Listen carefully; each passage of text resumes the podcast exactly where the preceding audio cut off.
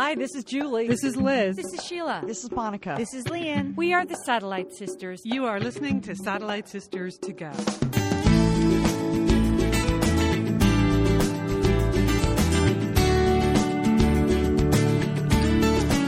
You are listening to Satellite Sisters. Thanks for being with us today. It is Tuesday, July 28th, 2015. I'm Lian Dolan, and today I am ringing in from Bend, Oregon, and I'm here with my sister Julie Dolan, who is in the mountain paradise of Steamboat Springs, Colorado. Hi, Jewel. Hi, Lian. Well, Yeah. how's it going in Bend, Oregon? It's good. I'm gonna gonna tell you about our little vacation. We drove up here Saturday. My husband did a masterful job of driving. I can't I can't even tell you. That's a long That's haul. your race car husband who, uh, yeah. You know, he's just a very accomplished and focused driver. Let's just leave it at that in case there are any highway patrolmen listening. But um, you know, he's he's very focused. He takes the drive very seriously. So we did the 800 miles very smoothly. It's Okay. very very very smoothly.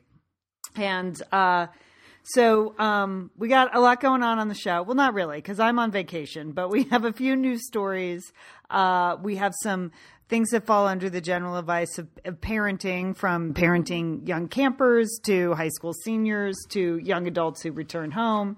Julie, you're very, very concerned about the militarization of uh, artificial intelligence and the robots that are going to turn against us. I understand. It's not just me, Lian. A lot of people are worried about killer robots. and it starts with the driverless cars, Lian. Okay? We have to get some some positions on, on what what's going to be tolerable and what's not going to be. okay, okay. You have a pick. You have a video pick, I do, Lian. I do have a recommendation for the Satellite Sisterhood. Yes. and then no of course. pants, no pants this uh, this week because it's summertime. Yeah, I, just I'm going to start being, you know, dumping on shows and books and TV when we after Labor Day. Get That's cranky. Good idea. Yeah. And then, of course, we have Pol, Dark and Handsome. We're we're uh, like headlong into the series finale next week. So Hmm. episode seven this week set up a lot of dun dun dun duns to be answered next week. That's what I would say. Um, Dark and stormy, and That's what I have to say. Excellent, excellent. First, we do need to mention um, the Satellite Sisters Instagram contest. I know uh, the the trio who were on this weekend did cover it, but if you're doing the hashtag Satellite Sisters Sat Sisters Summer Fun contest, keep on doing it. I'm enjoying looking at people's uh, summer fun pics, aren't you, Joel? I love it, Lian. People are having a lot of fun. People are being very original and creative, and uh, there's all kinds of pictures. And I'm glad that uh, nobody's adhering to Liz's rules that it had to be people. I, love. I mean, some of the top picks are pets, Lian, and food and drinks and and just good time, good summer fun. Yeah. I mean, let's face it, the dogs of the Satellite Sisterhood are having an excellent time this summer. I mean, they're doing all Yes, kinds they of are. things. Yes, they are, Lian. So, uh, so if you're not on Instagram, get on it. It's we're at Sat Sisters. Julie, you also have your own account, which is Yes, at, Julie oldest sister. Yes. why do I? Why do you laugh at that? no, think I just because every time I mention you're the oldest sister, you get mad at me. But it's okay if you call yourself the oldest sister. Is it one of those things? It was all that was left, Lian. Okay. Okay. You know how it, I, it's just, I don't know. I, I just had to create a fresh account, and that's what I came up with. Okay. All right, and then uh, yeah, and I'm at Lian Dolan because that's never, almost never taken. Um, Right, so, right. Go ahead. You, you can have all the Lians you want, Lian. In fact, I get kind of freaked out when I go to register for something and they'll tell me Lian Dolan is taken. That freaks me out. uh, anyway, so uh, that's happening. Of course, we're on Facebook. More people joining the Facebook group, but um, it's just been fun to do that, and it's a it's a good, easy breezy summer activity. So um, excellent. But I am in Bend, Oregon, where we talk about it a lot on Satellite Sisters because Liz has a bungalow here, and Monica often comes over from Portland. Liz comes up, and then we usually make an annual trip. But it's been a couple years since we've been here with my family. So we drove up Saturday, 800 miles. Did I mention that? I mean, it's every time we get to the 600 mile mark, we always say, I wish Bend was here. You know, it's like 600 miles is no problem. 800 is How just- many hours? How many hours, Lian? Or do you want to disclose that? Well, on- we did on- it under uh, 12 hours this time, door to door under 12. Um, and as as my son said, and we would have done it in 11 and a half if mom wasn't in the car. So, you know, I make an extra stop or two. So, um, anyway, so, uh, and I thought we were going to listen to some audiobooks on the way up, but my husband was concentrating so hard on the drive. He's like, I, I just can only listen to music. He couldn't follow a story because I had downloaded that Red Sparrow that you, Oh yes, Rec. I thought that would be a good car thing, but oh well. So we get to Bend Saturday night, and you know here's here's the thing we found when we come to um, th- the lovely mountain town of Bend, where people are it, talk about easy breezy summer, you know, fun. It's all happening here. People take their recreation very seriously in Bend. There's water sports and kayaking and hiking and yoga and CrossFit. And there was a big bicycle race in town Saturday night. There was a huge lacrosse tournament. It was packed here, you know, and it's just, you can just put on your river shoes and your fleece and you're good. Like, you know, you don't have to It's dress. a good look. It's nice and comfy. You It know, is. That's that's uh, shorts, river shoes, fleece. There yeah. you go. It's just, you It's don't like a little camp uniform. It's true. And so, um, but I always have to, it takes us about 36 hours to decompress from our big city ways. And, you know, just, and just who we are. So like Saturday night, we ended up going out to dinner and Colin, set- my 17 year old, we had gotten him up at 5 a.m. to hit the road. So he was like, I'm just going to lie down. And he slept for 15 straight hours. So he was not. Way to go. That is really a, I know. That's a classic teenage move. I Okay, know. good. Just boom out. Like, oh, the drive he didn't even do. That was exhausting for him. But uh so Barrick and I went out to dinner and I just you know, Julie, part of the issue with part of the trade off for small time small town charm is really bad service, you know? okay, I heard you. You started off by saying small time, Lian. Okay. small town charm equals really bad service. And I I know it's an issue with me that we go to these restaurants and things that should be moving along at a pace never move along at a pace. Mm-hmm. So we mm-hmm. just we went out to a restaurant and the food is fine. It's just the delivery of the food and the drinks and the check. It just is all it just all comes in a haphazard ag- fashion. aggravated, Lian. You were totally aggravated. I You just- weren't- I- your fleece and your river shoes, relaxing and I couldn't and do it. Kicking back, you couldn't do it. I could not, I couldn't let go. And one of the other issues was this restaurant. It was kind of chilly actually Saturday night. We got in town, it was only 60 degrees. Uh, so, and they had the air conditioning on full blast in this restaurant, but I seemed to be like caught in the polar vortex. So there was just like wind coming at me the whole meal. And I, hate I finally, I kept like switching seats to get out of the jet stream. It just wasn't working. Ooh, sounds like a lovely, re- relaxing evening. You know what? At least I know that I, I had to just, at one point, like the check was taking forever. And I said, okay, I'm just going to go outside. I think it's best if I leave It's the the same as a two-year-old. If you start acting up in a restaurant, just yet you have to go outside. That's it. Okay. You know, here's the thing like, slower service doesn't really equate to better service. You know what I mean? What you get is slow, bad service. You don't get, it's not a question of just slowing down and relaxing. It's slow and it's bad. And that, that's the part that I like. You just have to readjust. Like in the grocery store, they just work at a different pace than I'm, Yes. I'm used to. And You're used to just whizzing around, like you know, and just bagging and checking uh, in a very efficient manner. boom, boom, right? boom. Right. That's and it's Uh-huh. just they're you know they're working, but it's just at a. They're just at a, working, Lian. So how it now? You're you're several days into the vacation. Is it going any better? I'm proud Are of you me because I to- went. I'm proud of me, Julie. I went to get a cup of coffee today, and even though it was unbelievably slow service, and, and there were locals just standing in front of the coffee counter talking, like Yeah. they had their coffee. It's small town. They're visiting, Lian. I- That's a nice thing, right? And at No. one point, one of them said, "Oh, do you want a coffee mug?" I was like, "No, I want coffee." And, and but I didn't say that. there. No, I Mhm. didn't say that, Julie. I didn't say that. I managed Okay. to say I just wanted to order some coffee because on many establishments now they have these stickers on the outside that say "Be nice, you're in Oregon now," which I find to be very aggressive language. Right? It's for all you Californians, right? They don't like you at all, do they? Well, they- and the ones from LA are worse than the ones from San Francisco, aren't they? Isn't that isn't that the general consensus? I don't Oregon? know. I don't know. All I'm saying is, I did not say that. Fine, stand in front of this working establishment, just chatting. While I stand here, I, I held my tongue. So I'm proud of me. And I say it with my husband too, because the first day he was up at 4 a.m. He worked for a couple of hours. And then I heard him rattling around upstairs. And I said, What are you doing up there? He goes, Oh, I'm just reorganizing Liz's closets.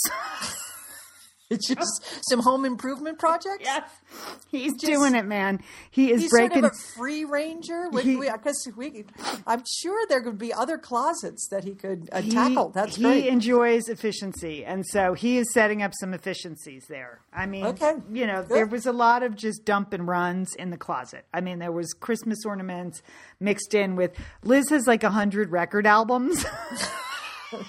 There's like Satellite Sisters paraphernalia. I uncovered this beautiful antique clock that was in there that was mom's. It was like all, and then uh, it was just Barrick just rearranged the closets. So Okay, that's good. That That's made him happy. But now we're settling down. We're we're vacationing. We're vacationing. good. I think you should just eat in, Lian. I don't think you should eat out. That's No, that's what I did Sunday night. I said, Yeah. let's just not. I can't go out yet. I can't. I can't go out again. I think it's better if I just eat in. yeah. So- because you can serve yourself at the pace that you like. Yes. That's good. Oh. Okay. Uh, oh, we go. Well, Lian, I want to congratulate you, and I think you should rest up because your dream has come true, hasn't it? It has, Los Joy. Angeles, 2024, right? It's not official, but um, yesterday uh, the city of Boston bowed out of its Olympic bid. And I think that's the kind way of saying it. So let's just leave it at that because I know we have many Bostonians who listen to the show. And, um, you know, they had a lot of mixed feelings, as did apparently everyone in Boston about ho- hosting the Olympics. They managed to win the 2024 bid a couple of years ago, but it was clear that public support was not on uh, the side of the you know Boston Olympic bid, and so the USOC said, "Listen, why don't we just find another city?" And of course, the city poised to take over is the city of Angels, Los Angeles, California. So we are happy. We are happy to step in Beantown. Don't worry. This is you just Lian, I mean, I just want to know: Were you on that committee that was trying to get rid of the Olympics in Boston? Were you No, I think it was all member? Bostonians. Believe me, I think it was the mayor of Boston that said, "I can't make my city foot this bill. I can't do this Yeah. to the people." There is no, there was no public support. So, you know what? Boston is a small, congested city, and I don't say it's just. And we are primed. We have a we're a big time city in terms of we got freeways, we got stadiums, we have a lot of major universities. You know, we are hosting this week the seventy thousand athletes and coaches for the Special Olympics, Yes, which has been such a joy to have in the city. And, uh, you know, I. Fun um, to watch. Yes, It's Lian. I fun to think- watch. Every municipal municipality was hosting athletes, providing training, welcomes, parades for the athletes. You know, it's just a very supportive um, effort, and I think that will make a big impression on the USOC. We're ready to go. Like I suggested, or slash maybe forced my son to look up the Special Olympics in like January. I thought you should volunteer for that. That would be a good summer job done. Like the volunteers, they were not even accepting applications as of January. They had filled 30,000 volunteer slots, 30,000 volunteer oh. slots. And so, you know, people here are enthusiastic. It's just a big community and we're poised. because you and- don't have an NFL team. We so don't. We don't, Else yeah. to do. You might as well host the Olympics. we might That's as well. And we got stadiums galore. We got freeways. We got plenty of stuff. So we are Yeah. happy to have the Olympics. Okay. Should that come to pass, it would be great. 20, 2014. Love to have them. So don't worry, Boston. We totally got you covered. totally. I was looking forward to like another trip to the Cape Land, so I'm I'm a little sorry about that. I'll have to think of another reason to get out there. But I know that the Bostonians were worried about too much traffic, but. You know, in LA, you don't care. You already have too much traffic. Yeah, so, we don't care. Yeah. you don't care. Okay, that's good. And, you know, That's my good. husband The was- weather's good. It's a, it's it's uh it's an international city, as is is. Boston. You know, and um, I think it will be fun. You've got you've got all kinds of. You can produce the big shows. We There- can. No we're, doubt we're about poised. it. We're No. totally poised. And Yeah. people said during '84, I wasn't here for that Olympics, but my husband was. Like there was you could have like danced on the freeways because Yes. they issued such alarming traffic alerts that there was no one on the freeways. People took Uh-huh. Right. those two weeks off. You know, they really accommodated the games, and those were like amongst the last modern games to actually make money. I mean, Yes. you know, it, they were well run by Peter Ueberroth, and they they put in Olympic training facilities all over Southern California with the profits from those games. So yeah, we're ready. Ian, we're Get good your, to go. Throw your hat in there. Get there in there early. Okay. Oh, I, Outstanding booster. I'm totally going to do that. Like I took like ambassador. I want to stand out in front of somewhere, you know, with my T-shirt on. Yeah, I'll be Even if- ready. Even if it's in front of your house, you just go right ahead and do it, going to start now. I'm going to start now before we even get the official bid. I'm just going to set up a booth in front of Yeah, the Rose just Bowl. get yourself a sawhorse, put it out in the front lawn, and just uh, and go for it. You need a little snappy hat to go with it too, Lian. Okay. We'll get a hat. Again, uh, I was at the Barcelona games. I got a hat with all those pins. I still got it. I'm going to put my pins on. You're ready, Lian. You're ready. I'm ready. Okay. Totally ready. Well, I have a, I have another story that I want to bring to you, Lian, because you have doing you've been doing all the robotic coverage here at uh, Satellite Sisters, and uh, big headlines uh, today that Elon Musk and Stephen Hawking, along with other uh, many concerned scientists, have put out a warning that they are very concerned about military artificial intelligence arms race that could develop as a result of all the robotics that are now available. They, you know, they've made a statement that said it's virtually inevitable that this is going to happen, and that robotics and artificial intelligence. This, in their minds, they see this as the third revolution in warfare behind gunpowder and nuclear arms. Yeah. yeah I know. I mean, that's, and that it's even more alarming because they say it's feasible in years, not decades. So, um, and this sort of, uh, you know, I had just seen a, another editorial written by Jerry Kaplan, who's, ha- who's coming out with a book about, you know, um, is it possible to create an ethical robot? That it sort of starts with the driverless car, Lian. And he poses Really? a question. He said, how are you going to feel, Lian, or perhaps your race car husband, race car driving husband? How are how is he going to feel when he is passed or cut off by a self driving car? Oh, I can I can assure you, I know how he's going to feel. It's not going to be good because when anyone passes him, he takes it upon himself to pass back. I mean, he doesn't. So and we're in a white, we're in a be totally 1985 white minivan, so or 1999 white minivan. He still doesn't gets mad. Okay. All right. Well, I mean, this is. I mean, they were. He was giving the example. You know, it starts with the driverless car. You know that we don't. There aren't any ground rules. I mean, what about situations like in many communities they have like two-hour parking in the downtown area.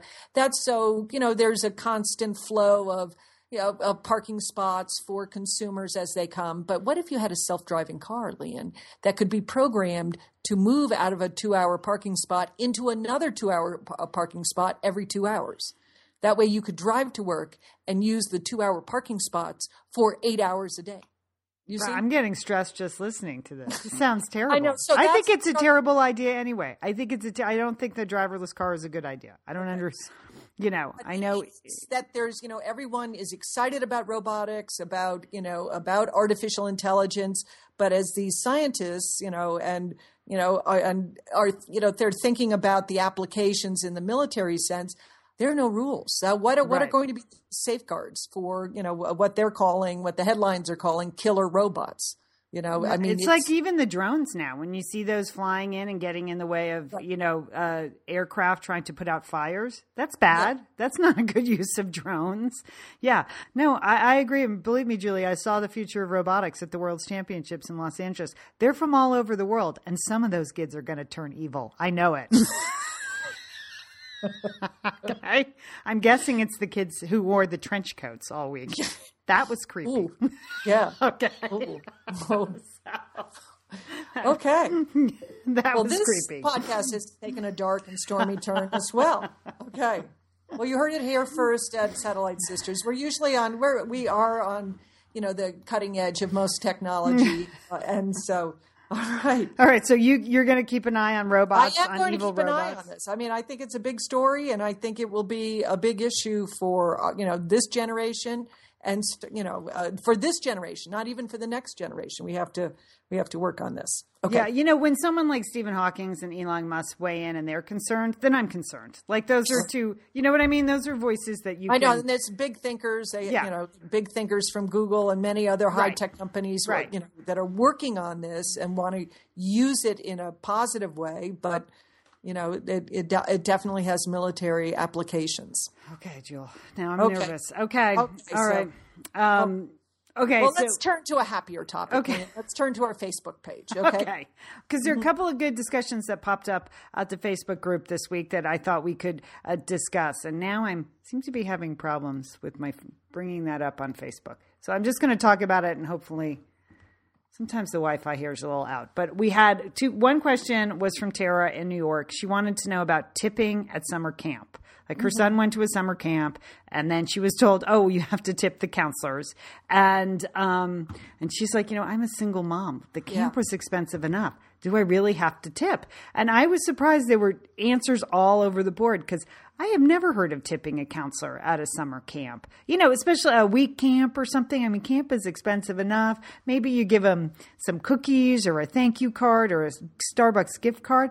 But I was surprised that people were like, "No, no, it should be this much a day," and people Right. had real, uh, real responses. Did you get tipped at Nana camp? Not yet. I'm holding out for a tip. I think it's totally appropriate, Lian, having been head counselor. No, I think it's a it's a real issue. I, don't- I don't, and I I was I was surprised. I mean, I think you know, I think it's like anything. You know, if children have had a good time, a lot of some sometimes parents just want to be appreciative of the counselors that help them. But in other cases, I, I clearly there are the, there's the expectation that not only do you have to pay all the camp fees, but you better set aside some money for for a tip afterwards, and that that is does seem a little shocking to me. So, Yeah. I, I mean, I guess it depends on what kind of camp it is, but I, I went away to eight week summer camp. Nobody ever tipped those counselors, I don't think. And we had parents weigh in on the board that, uh, like Anne said, her 15 year old is a junior counselor and she isn't getting any tips. You know, she makes minimum wage, but that seems like a fortune to her. She's young. I mean, I know camp counselors don't get a lot, but that it's just, it, it seems like either your camp has a tradition of allowing you to accept tips or not. Like Sarah said, she worked at a summer camp in Maine, and uh, it was drilled into their heads that they were not allowed to accept money or gifts or anything. So this seems like one of those parenting things that has gotten like more competitive and Right. like the tipping and because uh, that just I have never heard of that. So but it's i mean I, I mean it's very common now and as our sister sheila can attest that you know teacher gifts you know that you know she enjoys them teachers enjoy them and that's kind of ramped up uh, because you know i don't i you know i maybe I mean, did I? I don't. I guess I got some scented candles for my Yeah, son's right. teachers. Yeah. You know, but Yeah. uh, but I, that seems like it's it's you know like everything, it's a lot more competitive, and that's that's a shame uh, because you would hate to have kids miss out on the opportunity to go to camp because then you know the tip puts it in a price diff- point, that- right. I yeah, mean- a price point that you, that you just can't afford. And Right. let's face it, a lot of people use camp. I did, you know, uh, um, as part of you know your summer child care. If you're a working parent, this is you know you you know this is part of your child care um, arrangement for the summer. So uh, that's that's that's a big expense. Yeah, right. Summers are always wildly expensive. They're incredibly expensive if you're a working parent. And so then to add on a whole bunch of random tips. I thought good advice from Betty. She said check with your child's camp if you're not sure what the norm is there.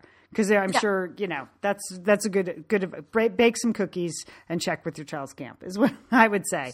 Okay, and then we had a really sweet discussion. One of our uh, satellite sisters out there is anticipating the empty nest. Her oldest son will be a senior in high school, and um, and she said she's already just counting the hours till he goes mm-hmm. away and she's really really sad about it. And could anybody give her some advice? And people really stepped up with really nice things to say that it's hard at first but then you get used to it.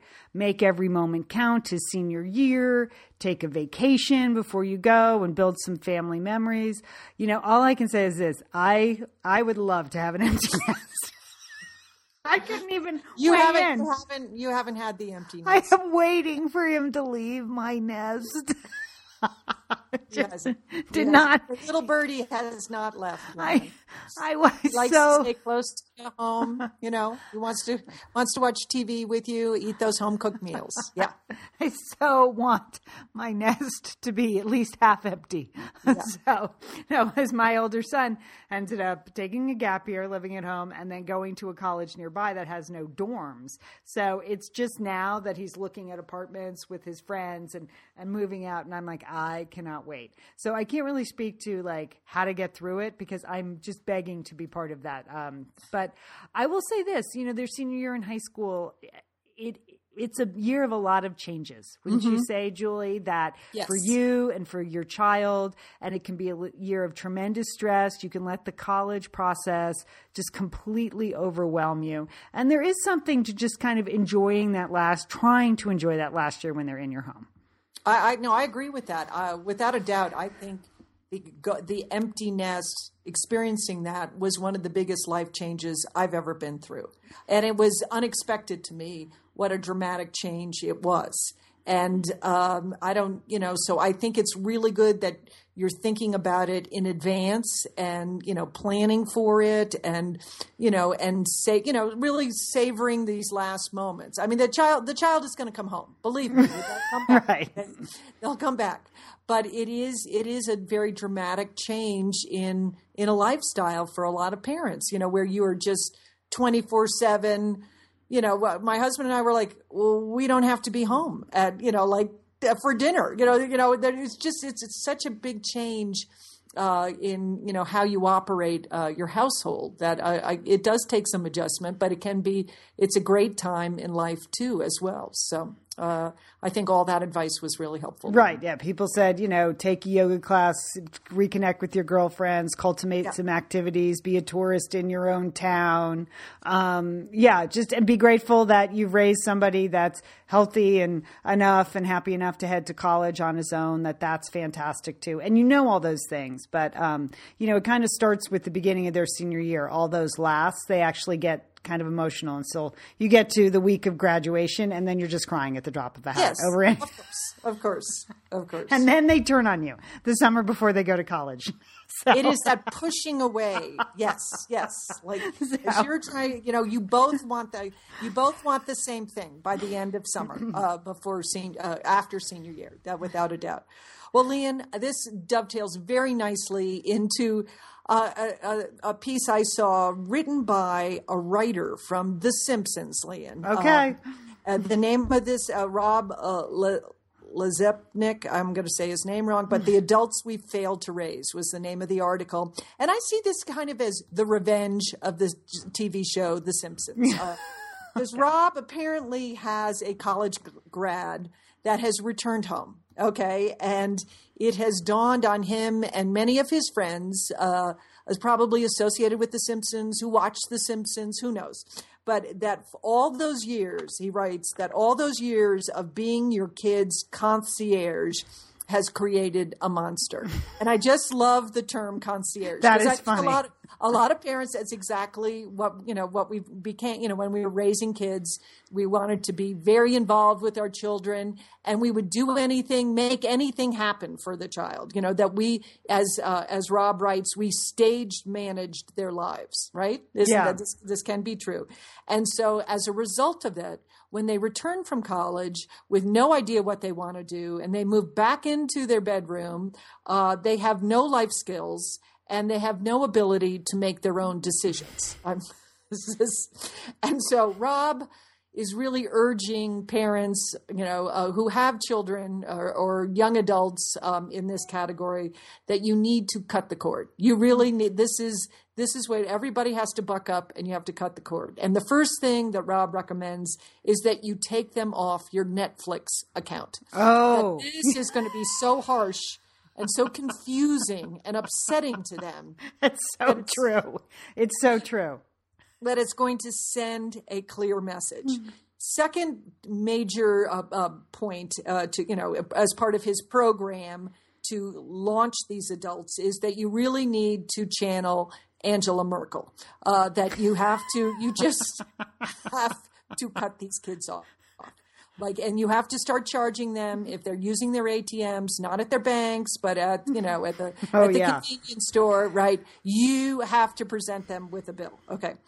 Now he, you know, he goes on. He says that you should try to have them read some books. Now, and he's not suggesting that you know anything too difficult. Um, but he, his bit main book that he is leaving around his household is Coach Wooden's Pyramid of Success. Oh yeah, that's a good Now, one. Coach Classic. Wooden, if it's he is uh, the UCLA, you know, uh, uh, coach, basketball coach that won. I don't even know how many national championships, Yeah, but he said like twelve in a row. He won like fourteen overall. Legendary, legendary coach. Yes, yes. Okay, so that that's the book, Lian. This is what you need. You might want to buy a copy, Lian. Just you know, leave it leave it out and about. Not that your sons aren't launched.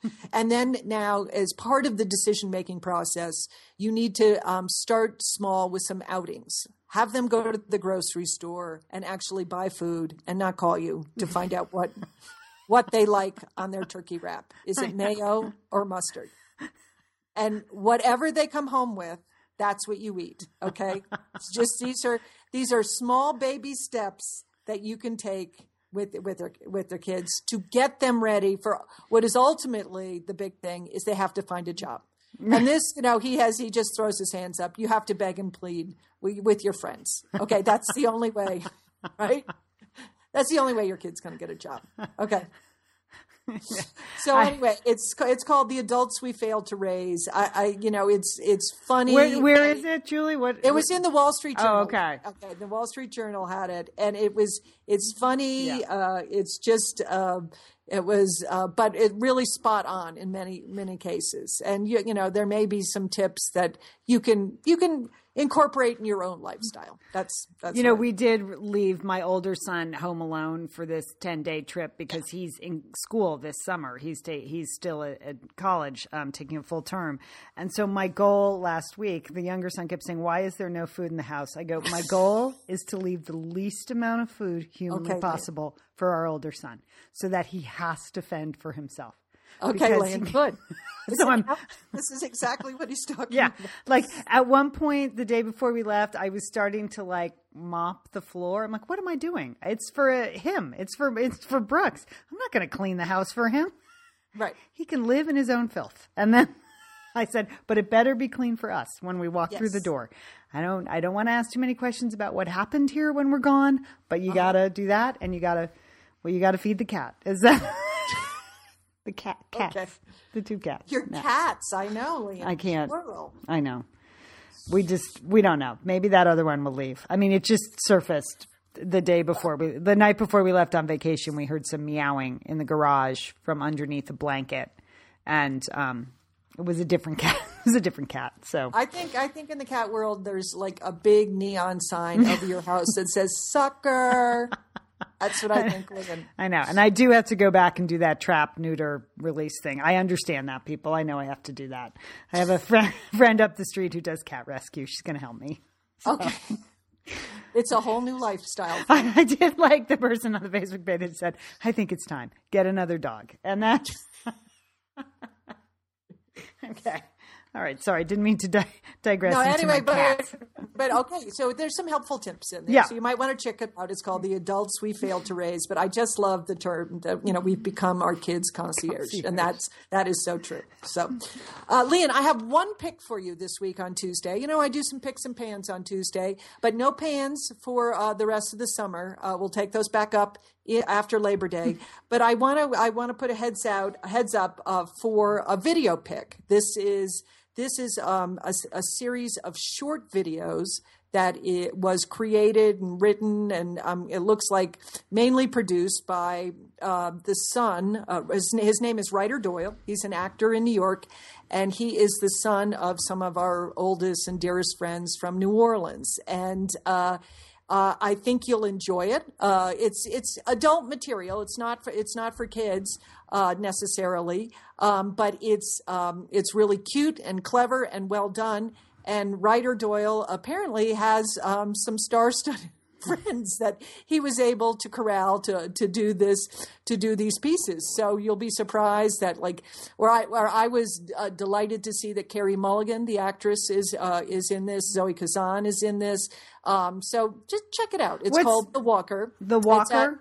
It's at refinery29.com. Oh, I put the link. website. Yep. I, I've I put the link up on our pay up on our web on our Facebook page, so you can check that out.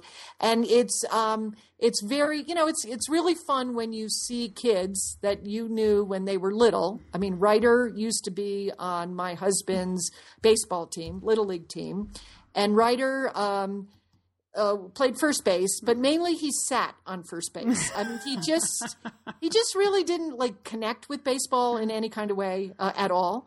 But he was out there every day and just sitting on first base, and you just kind of had to work with that, you know. And uh, but he has certainly found his calling as an actor, uh, uh, and uh, th- this is a very cute piece that I think has you know c- could go somewhere. It could be a TV series or something like that. But Oh it yeah, out. it's getting a big. I see it. The Walker. Oh yeah, it looks great. Yeah, it's Here very on very Refinery. Twenty Nine, right? Click on video. Yeah, Excellent. Yeah, that and they're good. and they're fun, and you should check it out. Yeah, it's good. All right, so- good tip, Jewel. All right, all right. All right, coming up, we are going to go to Pol Dark and Handsome, uh, and then we're going to get our vacation on. Um, but uh, so we're going to take a quick break, and then when we return, we're going to do our recap of episode seven of Poldark. Stay with us. We're the Satellite Sisters.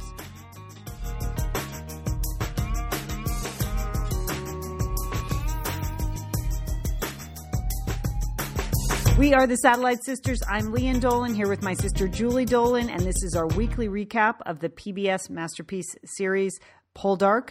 Uh, it is episode seven we're taking a look at this week, one week before the big season finale. And uh, Julie, all I have to say is there's a ball happening this week, right? that is, those are always magic words when it comes to a masterpiece series. When you hear "there's a ball," that you know It's excitement, excitement's in the air, Lian. I mean, I think every TV sh- series should have a ball, don't you?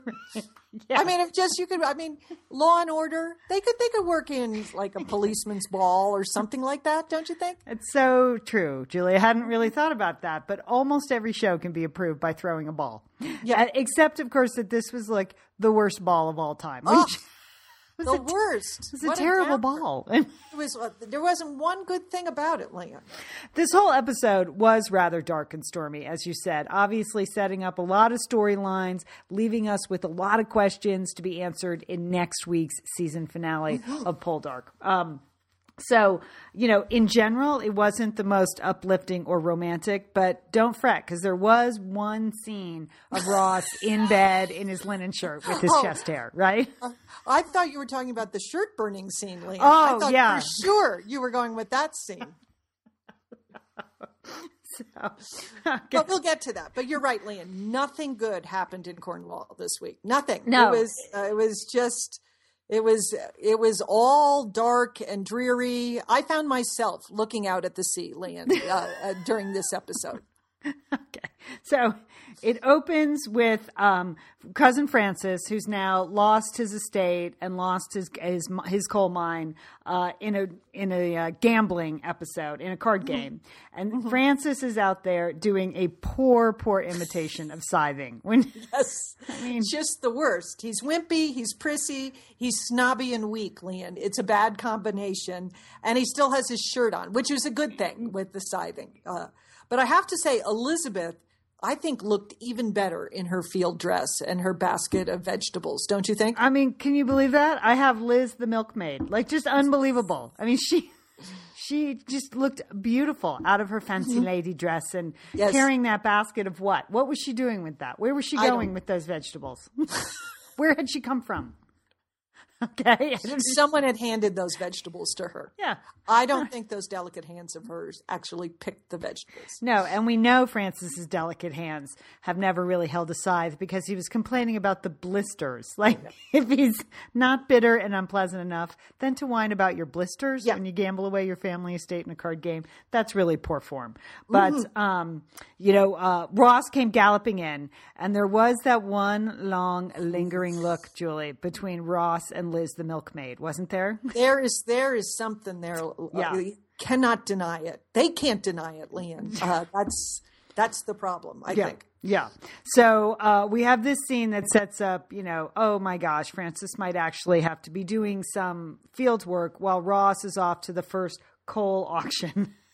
there was a lot of coal and a lot of card playing in this, neither of which I think are, are very good television. But Well, I thought the card game was a little better. The coal auction. Uh, if you are planning to create a TV show, just skip it. Okay, it's it was it was boring. It was pretty boring. There were some side glances, you know, but things are in the works that Ross is trying to. You know, they're trying to sort of reshape the coal industry and take over uh, the smelting operation. yeah, and if, That's about it, man. That's all I can say about it. Right. Ooh, monopoly. You know, there was a monopoly, and now there's going to be no more monopoly uh, in the coal business in Cornwall. I think we can move on, Julie. You're absolutely Okay. right. And let's move on to the haughty actress who um, married the dumb guy, Mark, who can't read or do nothing. And, um, and in the meantime, the actress is really, uh, you know, she wants to rise above her station, and she's got her eye on Dr. Feelgood, doesn't she, she Jill? has the roving eye and the heaving bosoms, Lian. I mean, that she's just she is doing she's throwing herself at the doctor. She like cut her hand so that she could spend time with him. I have never yeah. seen bosoms heave like that, Julie. Like from a she was she was laid out flat and yet her bosoms were upright and heaving like on their own. Like they I a, tried to reenact that in my bedroom. I, did, I had no such luck. Okay. it just it's spectacular. Uh, so, and I think the good doctor is paying attention now because, well, she kept showing up at his her, his cottage like twenty times during the episode. So.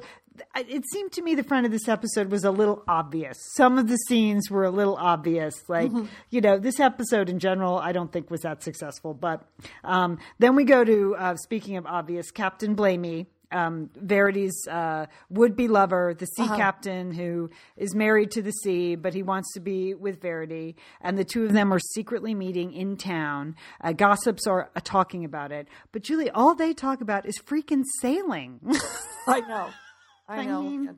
and I, I don't trust the. Uh, I don't the sea either. Captain, that hair. I, I, but when he's not wearing his sea captain wig, his hair is very untrustworthy. Uh, and uh, I, you know, I just think it's doomed, which is too bad because you know Verity is such. She is a loyal family member, and she's been a loyal friend to Demelza. And you just know nothing good's going to happen for her. So. Right. Yeah, I don't trust him either. I have that. Do not trust him. And um, and he just wears bad outfits, don't you Yeah, think? he like does. Yeah. He's not the figure of his jib is not cut well, or whatever that expression is. I like Yeah, the cut of his jib. I don't like the cut of his jib. It's all bad. It's I- really the cut of his pants. There's something it is. really wrong with his pants. There's there's heaving happening, and that's not a good place for heaving. no. Okay. All right. So, and speaking of that, whoo, uh, uh, Demelza is playing the piano when Poldark shows up, and uh, What's that, up with that, Lian? What's up with that? What that she mean- plays the piano? Yes. When did she learn how to play the piano? And I she's mean, got that- nothing else to do there. I know, Lian, but it does. I, I think it portends for something that she's going to get. You know, she likes the fancy life. She doesn't want to go back to being a scullery maid, and uh, that's that's hard to reconcile with Ross, who has, uh, you know, he is a man of the people. Yeah. and.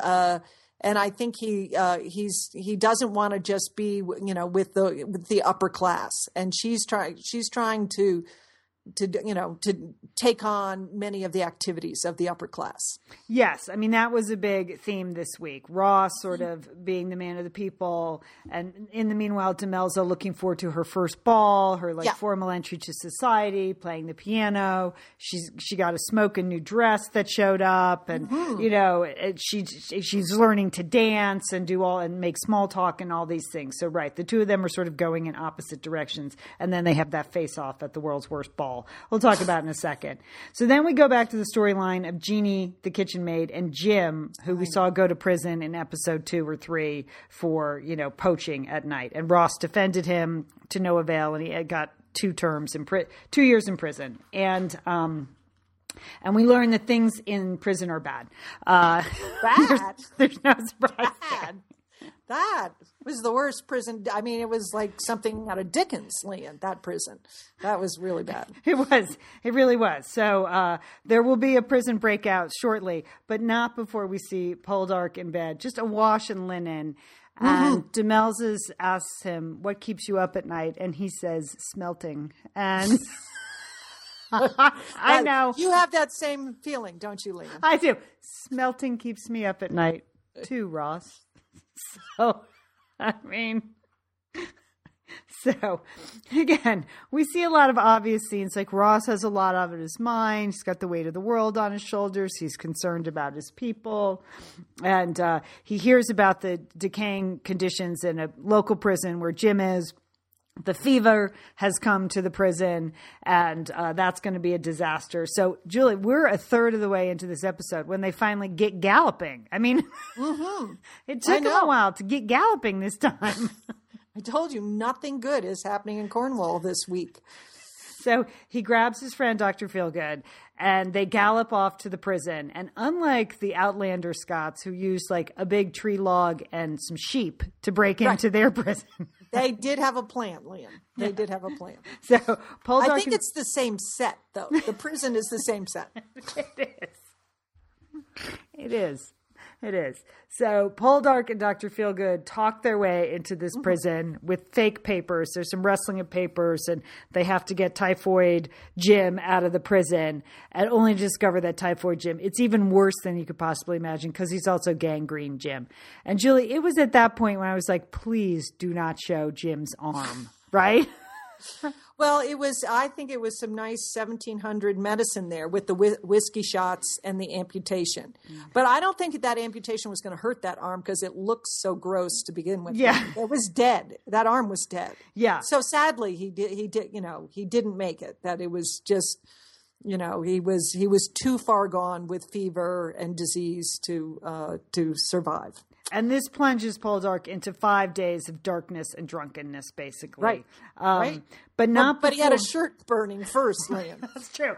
Oh, Julie, I'm sorry. Go ahead. Go. Yes, no, mention was the shirt I burn. just enjoyed the shirt burning, Lian. I mean, I, I just think that uh, it's it's a good practice. I, I think we should see more of that. And uh, it was set on the beach. It was lovely. Yeah. Yes, yeah. Let's. I hope that's a trend. I.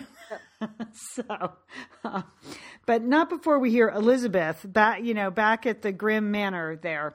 Yeah. We have Elizabeth. She gives us her prescription for happiness vis-a-vis 18th century women, and it's this: lower your expectations.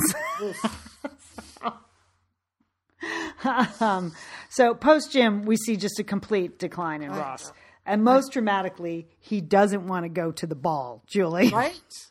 Right. because he feels like he can't be amongst the upper class now. These are the people that sent young Jim to prison in the first place, including the very magistrate that did it, and he can't be amongst them. And there is a lot of disappointment on Demelza's face because she's got a new ball gown that that Poldark has ordered for her, and she just wants know. to see the ball gown. She wants to see the ball gown. She wants to. I mean, she's been practicing her dance steps. She's she's been planning on this, land. So yeah. And so but you understand Ross's position. I mean, the, really, these are you know these you know these are the horrible people that are you know are sentencing um, these working class people to these prisons, and the prisons are you know they're you know they're they're substandard. They're inhuman. So Yes, but I- so I understand Ross's position. I did not understand the argument when Verity comes bursting in, like, you must go to the ball because that's how you're going to save yourself from going to prison. You know, you have to show all these people that you can't stand that you're really one of them so that they won't actually throw you in prison for breaking into a prison and breaking out a prisoner. That seemed like a lot of circular logic, especially. well, it's just because you you and I are not members of the upper class. I think if we were, Lian, that would make perfect sense to us. That you can only talk to upper class people uh, um, at all times. That's pretty much her her argument. So you just have to stay in the upper class. So they go to the ball, and it's clear that Ross just wants to drink heavily, and that things are not. It's just a powder keg. The whole ball is a powder keg. They use that word, and that is what's exactly happening. Like everybody who could be, you know, blow up is going to blow up. Francis might blow up.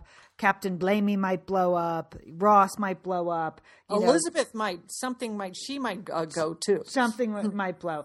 Uh, you know what also might blow are those powdered wigs. Those are those are not sexy on men. They aren't. They aren't. It was. I mean, Ross had like wildman hair when he showed up in the ball, Yes. which was uh, in stark contrast to all the rest in the powdered wigs. But I much prefer the the wildman hair Yeah. to the powdered wig any day.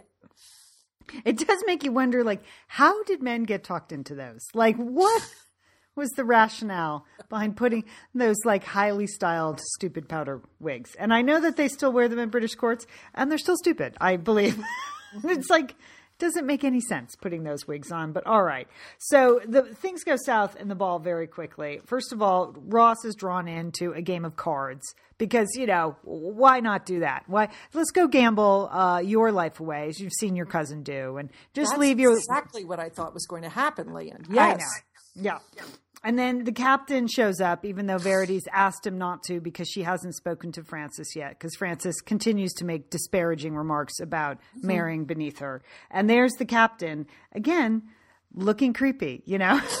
He does. There Like was so his face looked wrong, and then again, unfortunate pants. Yeah. I don't know. I don't know what was going on there, and he just was charging around. He was just not in the right place at all. No, Elizabeth's mother finally returns. She's a good character. I wish we had seen more of her. She sort of disappeared for a couple of episodes, like they forgot to write her in. So there she is, the snobby mother, and she's like, "Oh, who's that beautiful young girl in the gold gown and the dramatic necklace?" And it was Demelza, and she uh-huh. was like, "Oh, the scullery maid." Like, okay, but it was good to Isn't have her back. Kris Kardashian all over, don't you think? That's what I put in my notes. Yeah, because again, she's still scheming. Here, here she schemed the whole marriage between Elizabeth and Francis, and she's looking around, just you know, and she's lamenting the fact that Elizabeth could have done better, you know, rather than to be, you know, hooked up with the Poldarks, you know. So, Yeah. And then uh, we have George the banker, who's uh, you know definitely making the moves on Elizabeth. Oh, yeah. George the evil banker, who's supposed to be Francis's good friend, clearly Mm-hmm. stating his intentions to Elizabeth that like he is available. Yeah. And then uh, Francis meets Blaney, Blamey, the sea captain, and makes this just pathetic lunge at him, like he's going to knock him over. What Yeah. was that? I know that was. I mean, that was badly, and I mean, he. I mean, he, you know, he's just so weak. He can't even have a good a good fist fight during a ball. That's true. You're right, Julie. He is so weak. What happened to a good fist fight during a brawl? A ball can't do it. But most of the action takes place in the card room, where we see uh, where we see Ross getting drunker and drunker, and apparently losing more and more. Uh, to one Liberace. I Yeah. mean, that's that's what I call that guy. I don't know what he is. Right. This is supposed to be George the banker's good friend, Yeah. the one who swindled um, who swindled Francis out of his estate and coal mine, Mm-hmm. and now he's sort of taking it to Ross. And we see Ross lose a grandfather watch. Then we see there's a tense scene where he's about to lose Demelza's necklace. Uh, previous to that, he and Demelza have it out. That was an interest. That was the most interesting scene to me. The two of them Yeah. fighting at the ball. He's saying these people are all hypocrites. They don't know anything. They can't relate. They're ignorant. And Demelza's saying, "Hey, you know what? Where I'm from, people are also ignorant." I like that. But I know she was. She's not going back to the scullery. No. that's that's if there's such a place. I'm not sure. so, so we have the big fight, and yet they go back into the card room. And as it turns out, Liberace is a cheater, cheater, cheater. yeah, yeah. and that uh, Ross nabs him actually holding a card in his hand, trying to hide it. It seemed like a very lame attempt at cheating. Like I can't believe no one had noticed that before when they revealed. right? It's like this crumpled The up, like up sweaty sleeve? card. He's It's like 1700. Okay, they they weren't as savvy. they, didn't have YouTube? Just like poker on ESPN, or you know, I did just So, yeah. So uh, Ross calls him out and like, oh, now all the storylines are set up for the big finale because it's clear like wow, this guy cheated Francis out of his estate and his coal mine. You know, he's a cousin of George the banker, so George the banker may have to call out Ross in a duel to defend his family honor. Uh, you know, we have uh, will Ross go to prison? Like his, you know, it was seen as poor form what Ross did, and being drunk for five days not good, and so the magistrates may conspire against him and uh, and send him to prison. And then You we have certainly have the issue of Demelza not being totally honest with Ross regarding uh, the sea captain and Verity. And that on two occasions she had the opportunity to say to Ross, hey, look, you know, I helped arrange their meeting again, and she didn't say anything. She did not say it. Yeah, I think this is going to, this is, we are going to see this in the final episode later. okay. Something is Yes, well, yes, and uh, we have uh, the Copper Works. You know, we have the monopoly who previously held all the smelting. Uh, we'll just leave it at that. The smell.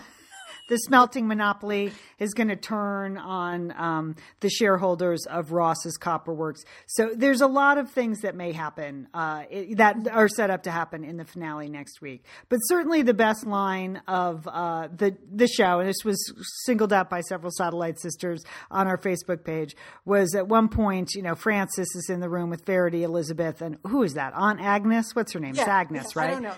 That, Yeah, that, we'll that- just call her Dowager Agnes. Dowager Agnes, and you know Francis says, "What's wrong with the women in this family?" And Dowager Ag- Agnes responds, "The men," and that that was, was good because the men just they just they failed last they failed in episode seven. They set themselves up for a lot of failure to come in the final episode. So Julie, um, next week we're actually taking Tuesday off. We are. So everyone, you're just going to have to sit tight. Yeah. You know, do not uh, do not Facebook the you know the plot lines on our Facebook page Yeah. because we, we we like to we like to stay in a cone of silence of innocence. So we bring you fresh impressions from the show. But we will we will cover the final episode, no doubt. Yeah, this is where sort of advanced production would have helped. Like maybe we wouldn't have chosen to take our vacations this week if we knew we were building to this, but I don't know. We just thought we'd try out this series. It worked pretty well. And the next Yeah. thing you know, um, the finale is on like the one week of the year that we can't do a Tuesday show. So, um, but don't fail. We will talk about the finale. It just won't be next Tuesday. We will get to it though. Um, but it also gives a chance for those of you who have not watched the series. You know, it's still available at PBS. It's going to expire. So you have to kind of Oh, catch is? it. Yeah, I noticed that. I had to watch online at Liz's house here. So I noticed that like you have to get on board. If you want to get on board for the season finale, it's available at pbs.org, but soon it will start to expire. It's also available at Apple at iTunes, I think. You can watch all the episodes 1 through 8. So if you want to binge watch before we do our final Pol Dark and Handsome of the season. But um, you know, I just hope there's just a just a little more romance next week. Wouldn't you like Yeah. to see just a touch more? Yes, more galloping, more linen shirts, more piano yes. playing. Yeah, just a little more of that. I. So, I mean, I know this was supposed to be a dark episode that revealed the dark side of Ross, and that's fine. But you know, come on, let's just step it up a little bit, PBS. Right. Right. No more bad balls. That's it. okay. I know. That was not good. All right. Uh, we are the Satellite Sisters. Thank you for joining us. You can always find us at satellitesisters.com or join us on Facebook uh, or on Twitter at Sat Sisters, on Instagram at Sat Sisters. We're here for you. Julie, you, I am going to literally be here for you on Saturday. You're showing up this Yes. weekend. We're having a little fam weekend together. Yeah, that'll be fun. I'm fun. looking forward to it. Yes, we're, we're coming out to Bend, Oregon, so every and everyone's cramming in the bungalow, so it should be fun. you know, you know, this is funny. Susan said last night, our sister-in-law, she's planning to go hiking, a hike for the family on Saturday because she said Julie and Trem want to go hiking. So, um, Yeah, I like to hike, and yeah. I do not like to hike. So I was like, oh, God, a hike. Well, it could be a walk, Lian. You like to walk? No, no, she's planned to hike, my friend. You're oh. hiking. And I say you are hiking because I got a text from Liz today that she's ordered some more furniture and it's going to be delivered Saturday. And could I possibly like accommodate the delivery schedule? I'm like, yes, thank you. Now I don't have to go on the hike. Okay, no hike for you, my little sister. Just So you guys sound like you're going on a nice hike. Okay, sounds good. I'll be here. I'll be here receiving furniture, and that's really what I like to do. So. All right. Uh, thanks everybody for listening. We're the Satellite Sisters. Don't forget, call your satellite sister.